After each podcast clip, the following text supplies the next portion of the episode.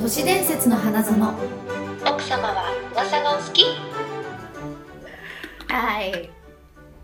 わざとですかそれはわざとじゃないですわざと自じゃ分のない好きなタイミングでお茶を飲んだらこういうことになったってあいうそういうシステム、はいそういうルールだったんですねお茶お茶会だしさテーマはあ確かにそうでしょおお茶茶いつでも飲んでいいそうだよいいルールだったそこのなんか弁当みたいなやつとかも食べていいんだから ねいつでもということで始まりました、はい都市伝説の花園略して都市花ですイエーイイエ ーイキョロキョロすんのやめてください今台日本今日さあれがないね、何あれが それだよなんかキョロキョロして台本ねえなじゃないんですよ、ねびっくりしちゃった今俺台本が普通にないと飛思ってびすぎるんだってあのこの番組はですね都はい市伝説が大好きな女2人が、はい噂話や内緒話でこそこそ楽しく盛り上がっちゃおうという内容となっておりますイエーイあー変な汗出た今はい今日も自己紹介から参りたいと思いおます願いします好きな芸人はザキヤマさん年花センター1号みゆきですはい、はいえー好きな芸人はバナナマンです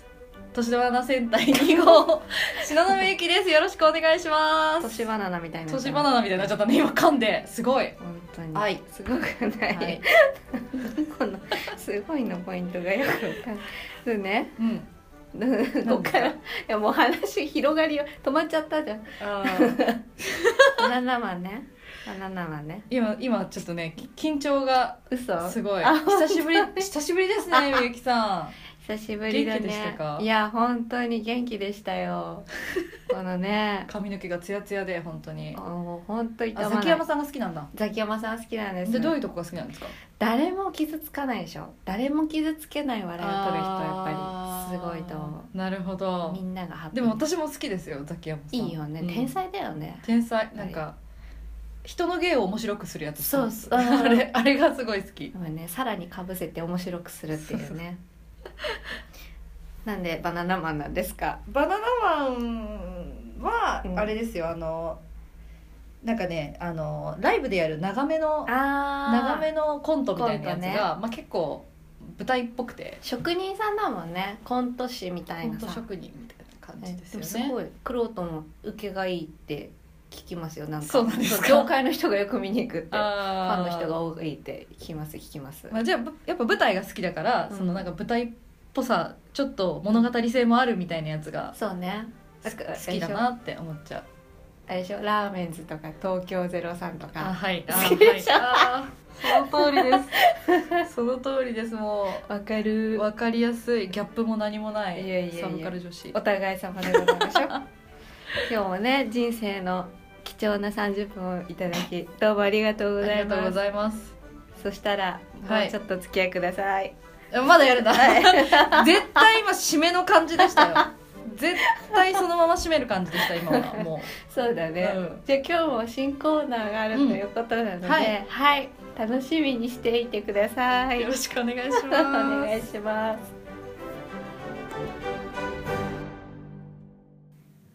怪奇現象絵巻物ポンポンポンポン何ですかそれはどういう巻物ですかあ怪奇現象を集めた巻物なんでござるが設定が浅めござるってきちゃったうんうんうん どうしどうしあたどうしたでござるかどちらからいらっしゃったんですかあなたはあの江戸江戸じゃないんだよ 拙者は江戸から 江戸から来たもういいかな OK 今日はね NEXT あのーまあ新コーナーということで、はい怪奇現象の中からうんうんドッペルゲンガーについてうん話したいとうん思うのでござ るがあのねいいよこのド触れッていペいかなルゲンガーというのが、うんまあ知ってます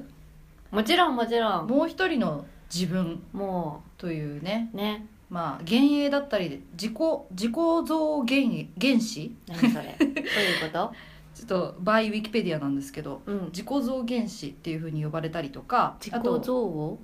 自己のうん像あ銅像の像ね銅像の像うんを原子するああ難しく言ったパターンのドッペルゲンガーねそうです日本語で言うとはいはいはい幻影を見てしまうみたいなうんうんものだったりとかあと生き量なんじゃないかって言われてたりとかするようなうん現象なんですけれども、うんななんでござるが、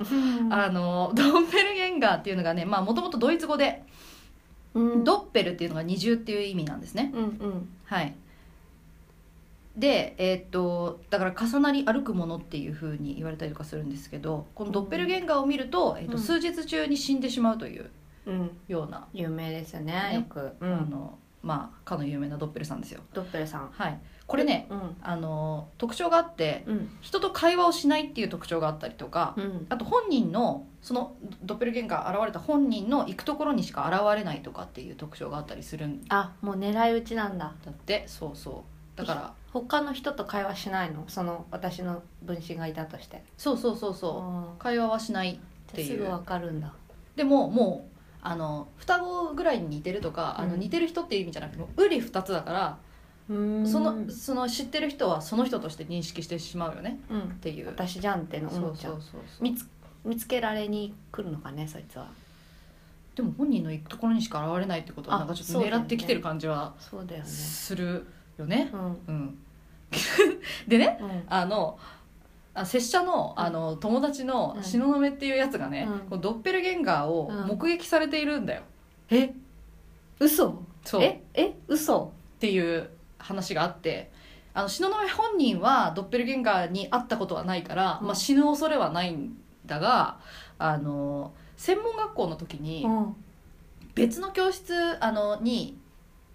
その東雲がねうん自主練をしていたとうん時に あのやたら近代語なんだよな東雲が ねあのえじゃああのあ近代語については拙者は勉強したオので、まッケーオッケあ、その辺は触れないでおいていただ いーて専門学校うのん地下の階で自主練をしていて、うんで、えっと、3階から降りてきた友達が「うんあれさ今3階にいたよね」っていうふうに言ってたことがへあっえてあでも同時同時多発的にこうあへ え存在しているわけだねわけだねあとうん最近ちょっと前ぐらいにあったのが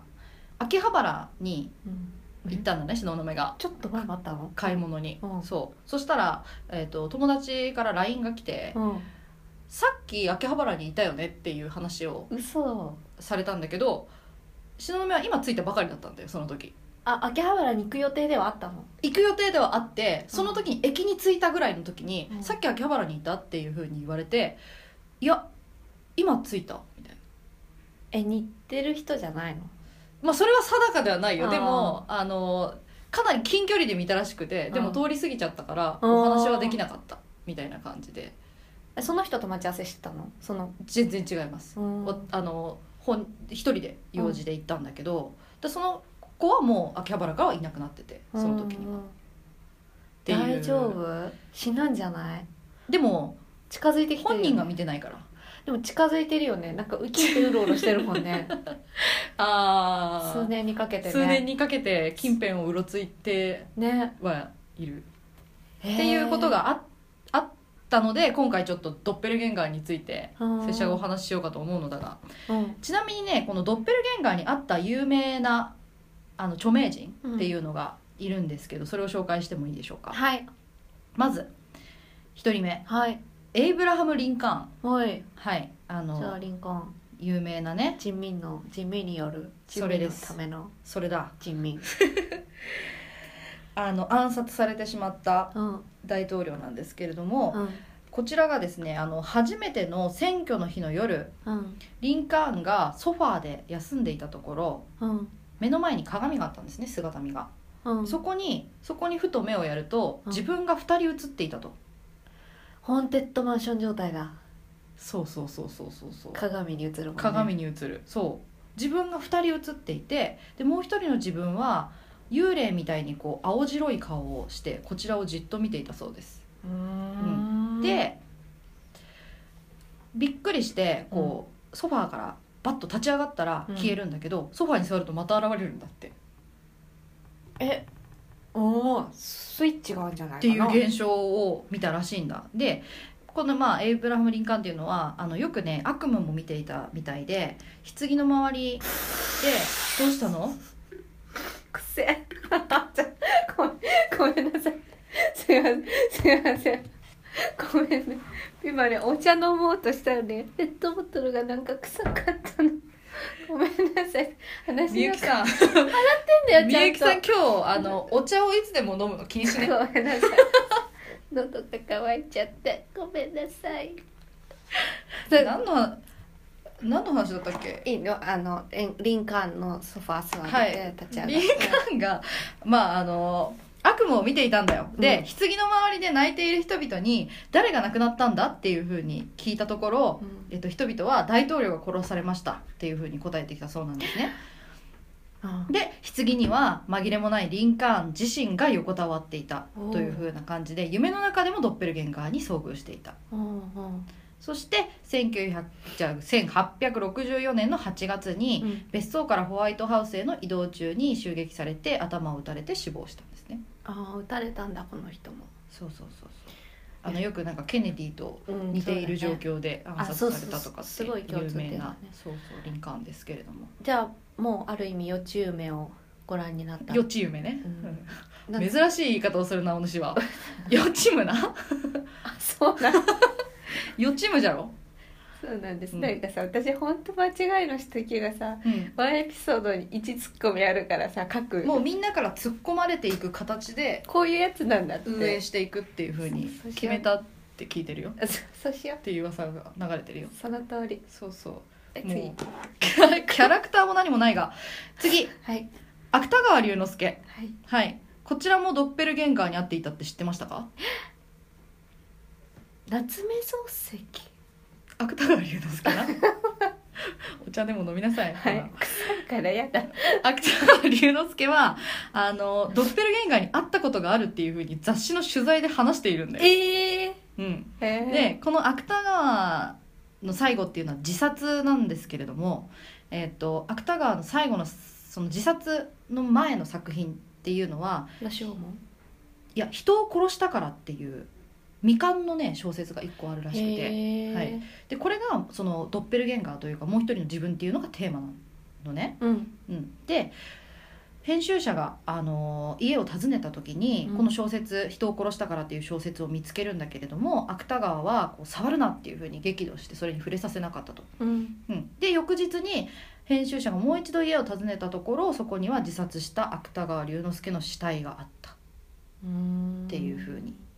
なっていて、まあ、結局そのドッペルゲンガーを見ると数日中に死んでしまうっていうのは、うんこのね著名人であれあ逆らえないという、そっか見たから書いてうん、で数日後に亡くなったってこと芥川さんはこれだけで言うとそういう流れに見えますね。ねうん、っていう、まあその芥の新作はうん、発表されてるのえ未完だからでもなんかマイケル・ジャクソンみたいにさ、うんうんうん、ああいう付け足してね世に出たとかないのああちょっと調べておきますねそれはえ。ー、見たいね、 えー、ちなみにまだはい、あのネットにのあの中にはですね自分のドッペルゲンガーがどこにいるかを言い当ててくれるサイトがありまして。何それあの名前を入力すると言い当ててくれるんだけど、へこれえは使う時はやった自己責任でお願いいたす自分やった方がいいよいや拙者はいいです怖いから 秋葉原にいるとか言われたら怖いからマジで行った方がいいよへえ怖いじゃんあのまず自分がやってから言ってくださいそう それはそういつもね毎回そうだけど自分が言ってからやってから人に勧めてください瞳悟空スタイルでそうそうそう流わ行りの私でそのあのなんか毒味とかそういうあの実験をするのをやめていただきたい人柱スタイルね というわけで、はい今回はドッペルゲンガーについてお話ししました怪奇現象絵巻物でしたドローンに出すビューティー都市伝説イイエーイ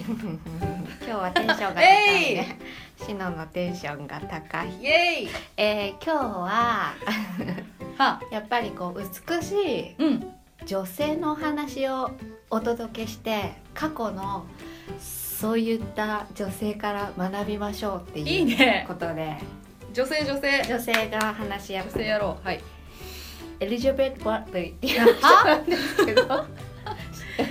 く自由聞こな えん Do you know her? エリジャベルエリジャベル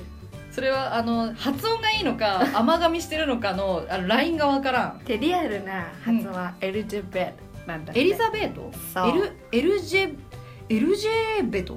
そう本当はねらしいねははははそうエリザベートですあの有名なかのあ有エ名リなザベートなんだ、はいはいはい映画にもなりましたうんね、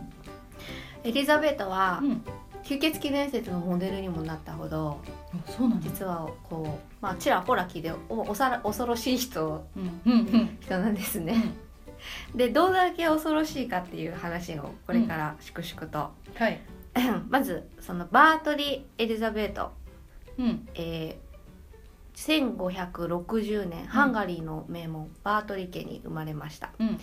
でこの方は代々トランシルバニア地方を治めてでおじさんはポーランドの国王も務めるとかもう名門中の名門のお家なんですへねーそうでも で私の話を聞いて健康一緒に読ま ないお先のもうちょっと先まで読み進めちゃったであの生のリアクションをああさはい聞きたいからえじゃあね、うんだけどですねこの一家にはもうとっても血が汚れているこう呪われた呪われた血の一族、血の一族と言われてます。っていうのもこう長年にわたる血を保とうとして近親婚が災いしてはあポーランド王のそのおじさんは転換の発作で死亡でもう一人のおじさんは発狂した悪魔信者になってえおばさんは淫乱症で4度結婚を繰り返したが2人目の伴侶を窒息死させているえ怖っそうでもみんなちょっとおかちょしくっとなおかしくなっちゃうんだっ昔はねよく血を守るためにっていうのはあったけどもでそこからエリザベートが生涯にわたって、えー激しい頭痛の発作に悩まされ続けたんですねそその影響かまだ幼い頃に発作を起こしたエリザベートは女中の肩を食いちぎりますで悲鳴上げます そねこからもうおかしいでしょそもうこか痛いら痛いっつってパクっつってえ痛すぎて女中の肩を食いちぎったんだそうそしたら女中がキャーってなったら、なるわなそりゃあ落ち着くわーってなってどういうこと エリザベートうはんその人の悲鳴でおうん落ち着くっていうことをもう体で覚えちゃってあであそっから始まったの人をこうペチペチペチするやつを虐虐待1575年エリザベートが15の時うんナダスティ家のフレフェレンツっていう人と結婚しましただけど夫は戦に出ていく家に戻ることは少なく新婚生活はないに等しかったで家族の血を受け淫乱症の毛がある淫乱症って何ですかひどいよねじゃあ気になってきちゃった淫乱症だからよく聞くんだ私もちょっとこれは言いがかりもほどがあるよねそうあの勝手にさっきちょっと突っ込みたかったんだけどそう一回スルーしたけど私はねもうこ無れ理だったカタカタ言った時淫乱症って何そうっていう別 にさ4度結婚する人ぐらいいるでしょそうちょっとこれでうんひどいよね、ひどい私ねも思ったでもなんかそういうあ要は性性欲が旺盛だったああのね、はいはいはいはい、で欲求不満が募ります、んで頭痛発作も頻発します、で女中の虐待もエスカレートしてしますうんうんで、あエリザベートも淫乱症になっちゃったのそうおじおばさんのえ影響で影響でというか 映るのインスパイアされてなるほどなるほどインスパイアマイアンうんそう そしたらねあのひどいことをしたんですよあの、うんうんこの人はねでうんどんなことをしたかっていうのを具体的に記されててうん女中の指と爪の間に針を差し込んだり痛い裸に蜂蜜を塗りたくってアリがいっぱいの牢屋に閉じ込めるさらには、拷問ですねそうそう拷問黒魔術まで乗り込めんって言った、ななんて黒魔術をまあね、何のめり込んでいった乗り込め 乗りたまって聞こえたんですけど そしたらはい黒魔術にも諦め たはやがて千賀も英子です千賀も英子ですやがて黒魔術にも飽きたエリザベートは不倫を始めましたちょっとシュンとしてるんじゃない よじゃあ心落ち着かせたらちゃんと読めるから、なほどね噛みます噛んでお落ち着けますうんはい落ち着いた今 OK 帰還した夫はうんししかしよ、うんちょ入ってきた今の不倫したの え全然入ってなかった全然瀬川栄子しか入ってなかったごめんなさいエリザベートあ不倫したんだそうあ車椅子にまあ来て不倫を始めて、いはいはいはいでも夫はしょうがないなって、うんもうするんじゃないぞって許しちゃったの、だだけどそっからもうママ母というか義母が、うんうんうん夫のお母さんが姑かうん黙ってませんでしたうんうんでもう監視するっつってこいつを監視するから一緒に住まわせなさいって言ってチェイテ城っていうお城に住んでるんですけど2人は、うんそこにこう入ってくるお母さんも一緒に住むことになったんですねうんでこっからが始まりで、もう姑と嫁の戦争みたいな冷戦だけどうん裏でバチバチ夫の前では低粛なふりしてはい、うん低粛なふりしてう、んあのお母さんの女中を裏でうんえーっとなんていうのいじめる虐待したりとかお母さん直接じゃなくて女中をいじめるのねそうそこにも記述があってエリザベートは殺人に関して海戦山戦の乳母執事女魔術師そして森の魔女ってこのラインナップどうなってるんだって海線ちょっと山線ってなんですかあの殺人に関して、うんもう手練手札っていうああテクだねそうそう手練手札じゃないのテクだじゃないからお札いっぱい持ってるってことじゃ ないなんかいっぱい気候札持ってるってこもとうじゃ今日ななんいかいろんなワードが新しいワードが多すぎてごねちょっとよくわかんなくなってくるうん戻ろうまあいいやまあいいやでエとリにかザくすごいってことねそうんうでウバうんそうねウバーねすごい人たちをもう仲間につけてママ母に嫌がらせをします、うんうんでもう落ち着きました一 回それでももうふうってちょっと落ち着いたその理由が何かっていうとエリザベートと夫の間にまあうん4人の子供を授かったこれ最い終つの間にそういつの間に最終的には5人になったらしいんこだけれど大丈夫ですか映画だったら今めっちゃぐだってるパートですけどすんあれ子供できたみたいな、ね、子供がで瞑き想し始めてますけどでも子供ができてこうちょっと人の子だからやっぱり愛情も出てきはいはいはいはてやや落ち着きを取り戻したのうん4人もいりゃねそうでもそれもつかの間うんつかの間なんだ1600年夫のフェレンツァは51歳の若さでこの世を去りますあらエリザベートこの時40歳あ若いでタガが外れた彼女が夫の死後一番初めにしたことは何だと思いますかえおえ 何ですかいや今いいいいじゃ言ったよええしか言ってないですけどあいてててておって言ったよえ 絵をね描いたいやいやバカ野郎あとお母さんの始末あー姑あーなるほど毒殺したと言われてます、うんある時召使いのこれまた別の話なんですが、うん召使いの少女がエリザベートの仮面を解くうん役目を仰せつかりましたうんえ彼女はもう緊張しますちっちゃい少女はねで櫛に絡んだ髪の毛を強くグッと引いてうん数本抜いてしまいました、うんさあここでエリザベートはどうしたでしょう怒りそうだねそう怒って手近な食材でうん少女の息が絶えるまで殴り続けたえで満足したエリザベートはふと鏡を見て気づきます汚らわしいこんな召使いの女の血がーでそっちかい帰りを帰り血を浴びたところをこう拭うとうんその顔が血がついてたところをこうクッと拭うとうんちょっと肌が白くなってるって気づいたのねうんうんえ血って美肌効果にいいんじゃないの ここで気づきます ここでビューティーが出てくるわけですね そうです やっとビューティーが出てきた、はい、お待たせいたしました。血のついた場所が前よりも白くなってるわ。以来、エリザベートは己の美貌を保つためにせっせと少女を屠殺しましうわた。ーその数600人。すっごいこの数は未だにかつてもう最大と言われてます。 600人そ生涯でってことですかう、うん、生涯で。どんななんかシリアルキラーでも聞くと300人とかそのぐらいですけど。 300がいいところなんです ねそう。で、貧乏なね、と貧富の差も当時激しかったから、うんその、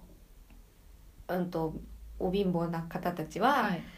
着物の一枚でも授けて奉公に出さ、出しませんかって言ったらうん喜んで娘たちはさ、来るじゃん,、ううううエリザベートのとこに。でもみ娘たちはまるでピクニックに出かけるように城の門をくぐったが生きて戻ることはなかったとされてます。怖い彼女は、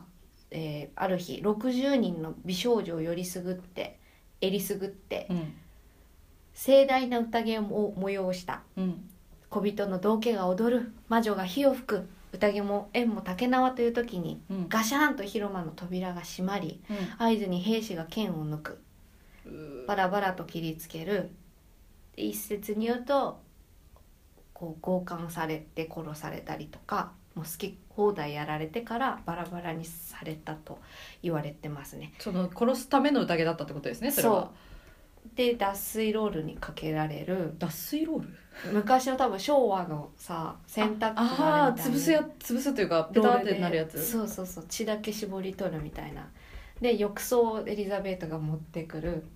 で浴槽に血を張って使ってもう場内に響き渡るような歓喜の声をあえいだと書いてあります誰がエリザベートが 日記で嘘です日記ではないですこれは記事ですだから変態だよねもうおふ血のお風呂にもそうだね新鮮なお血のお血のお風呂に入って、うんはあっつってで血の風呂だけじゃ飽き足らずシャワーも浴びたいと思ったのね、まだ続くんだこの話、で そうで少女の動脈を切って吹き返す返り血を肌で浴びてみたが少女が騒いでうるさかったから次から口を縫ってうーんうわーだよねもうなんかもう心が痛い怖いよそうでここでそう開発されたものがありますはいエリザベートがこのためにもう効率よくシャワー浴びたいからって言ってそこに効率を求めてくるのはちょっとすごいですねねその名もブラッドシャワーボックスあのなんか秘密道具みたいな感じで言われてももう今までのが あの伝わった今今ちょっと いや伝わったじゃなくて今までのがもうグロすぎてちょっとその気分になれねえ今あ本当私もちょっとそんな感じ申し訳なさそうに言ったけどもう伝わったらいいや満足で大きなその作り方は簡単はい、大きな鋼鉄の鳥かごに、うんえー内側に鋭い棘を用意します、うん、そこに娘たちを投入滑車の装置で天井まで高々と吊り下げ下からぐらぐらと揺さぶりをかけるだけは下にいるエリザベートは血の雨がこう降り注ぐのを受け取れるわけですはあ刺さるってことゆ揺らしたらそうそうそうそうだからもうぐさぐさ刺さって血がポタポタってな ってアイアンメイデンのなんかデカめのやつみたいなそうそうそうそうそうねえもうほんとでも最後このねビューティーだけじゃなくてエリザベートが最後どうなったか気になるでしょはいこの人、はいこんだけ悪いことしたからさすがに周りの人たちが黙っていなくて、で村人の一人があの直訴してうんうんで調査に入ってうんで娘たちまだ殺されてない人たちは助かってうんでエリザベートは、えー裁判にかけられるんだけどこのうんさっき言ったさ、ハンガリー家の名門バートリー家に生まれてるわけじゃん。うんうんうんバートリー家の人が「ちょっと待って」って「うちで引き取るわ」って言ってこの人だけ刑を免れたの。うんでもそれ以来以外の家来とかは殺されちゃったんだけどうんでちょっともうこの子はどうしようもないからって言ってうん2人がかつて住んでいたチェイテ城っていうお城に幽閉されたとああ殺されてないんだ殺されてないで3年でああの死亡した気が狂って死んじゃったっていうーあ説早めとにで森に脱走して食人鬼になったっていう説と2つありました怖いですね食人鬼になっててほしい感じもするけどねもうこんだけやってたらうーんだからすごいよねそのもうビューティーにさこれビューティー都市伝説でしたね そういえばそういう忘れるはもビューテうィー壮に絶すぎて本気で生きてる女っていうのはさまあでもあの昔のそういうねあの美美を極めすぎた、うんあの上の人ってなんかおかしなこと結構やってますもんやっねてるここんなにもう血がどうのこうのっていうのはないかもしれないけど血まみれ夫人の通りなんで呼ばれていたそうですへえどいやでもなんかあのそのしすごい殺人しまくってるんだけれどもう、なんか女っぽさがあるっていうのはすごいねなんか血血を塗ったところが 白くなったとか絶対気のせいだろう。そうだね赤いのをすって拭ったらねこう対比で白く見えたとかそのそう程そう度そうじゃないのっていうふうには思いますけそどそ,、うなんですこにね尽力するのはなんか、その情熱はすごいですけどね。もうなんか愛が足りなかったがゆえのこうなっちゃっただよねでもまとめて言っちゃうとさ、うーん女っぽいよねそうなんかね女っぽいとは思うけどねそこまで一生懸命なれないもんこのえこの偉人からあのみゆきさん何を学ぶんですかうん血は気のせいだって ビューティーなのにダメだね間違いない血は気のせいだ人に迷惑かけない程度にやってね美は本当に追求しましょうっていうことを学びました はいはい以上ですはいありがとうございました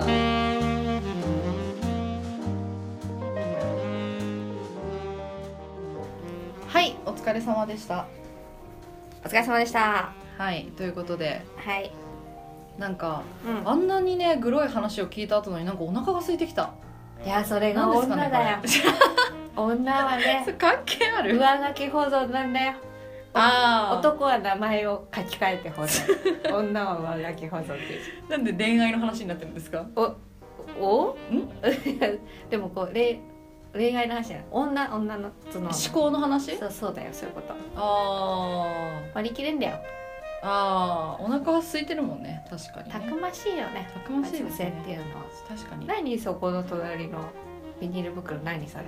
日はおにぎりです今日まとにぎりまとにしてるかよお前は山下清しか知知ってる知ってる知それってるあの脳にサクじゃないそれ違ったっけ何そあれれ おにぎりが食べたいんだ食べたいんだなの人でしょそうそううんうん山川え絵を描くあ人でしそれそょれそれそれそれうんよかった下教師だね知ってるかなと思ってわもう古いからさ私の引き出しはそれギリギリ知ってるよかったギリギリもうで伝えられ伝文伝文伝ね文伝文でそうです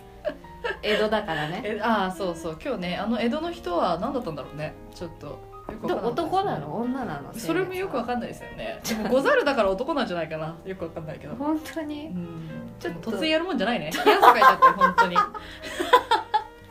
ちょっとあいうのはね、うん、インプロビゼーション見せてよインプロビゼーションやるんですけどねまたねねんそうだよねそうそうそうインプロビゼーションで江戸のござるをやることはないですけどねまずまずないです江戸にタイムスリップしちゃったのうんがあるかなあるのかもしれないどう女の人とかどうやって喋ってたんだろうねあの女の人の喋り方をしたかったんですよ本当はそうだよねそう出てこなくて そうだよねややこ様ちゃちゃ様やややこって何でしたちゃちゃ殿なんかややこはこ子供赤ちゃん、赤ちゃんのことあとちょっとこうあのあの何で裏すか裏声ってなんていうのフラフラットじゃなくてなんていう裏の裏声フ裏声ァルセットみフたァいルなセットで喋ればいいんじゃない、こうやって喋ればいいのそうそうそうそなうるほどわかりましたそしたらなんか怖い話もさ清らかに入ってく気が しない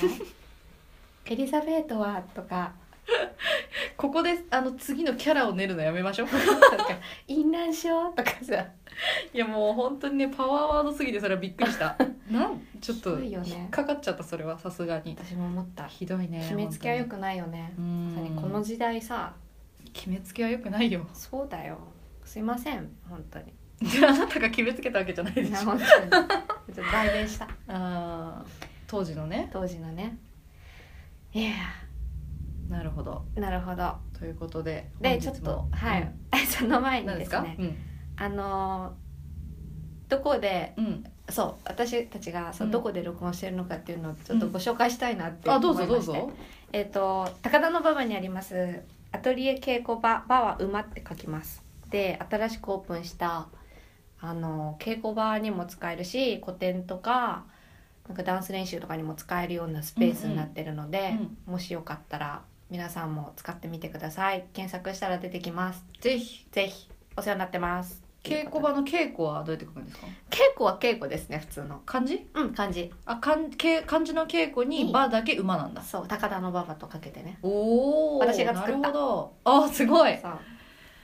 じゃあ検索してはい見たらもうホームページがあるんですかねはいあとはツイッターフェイスブックページもやってますのでよろしくお願いします、ツイッターはハッシュタグをつけて何か言ってもらえればうんまた拾ったりとか、うんお便りとしてご紹介することもします、ひひんはい馬だけに拾わなくていいですはーいそれでは、えーこのうんこの番組内で話したことはあくまで噂話で真意のほどを証明するものではありませんこの文章を見せる役になってきましたね私はねそれでは奥様次回も都市伝説の花園で秘密のおしゃべりをごきげんよう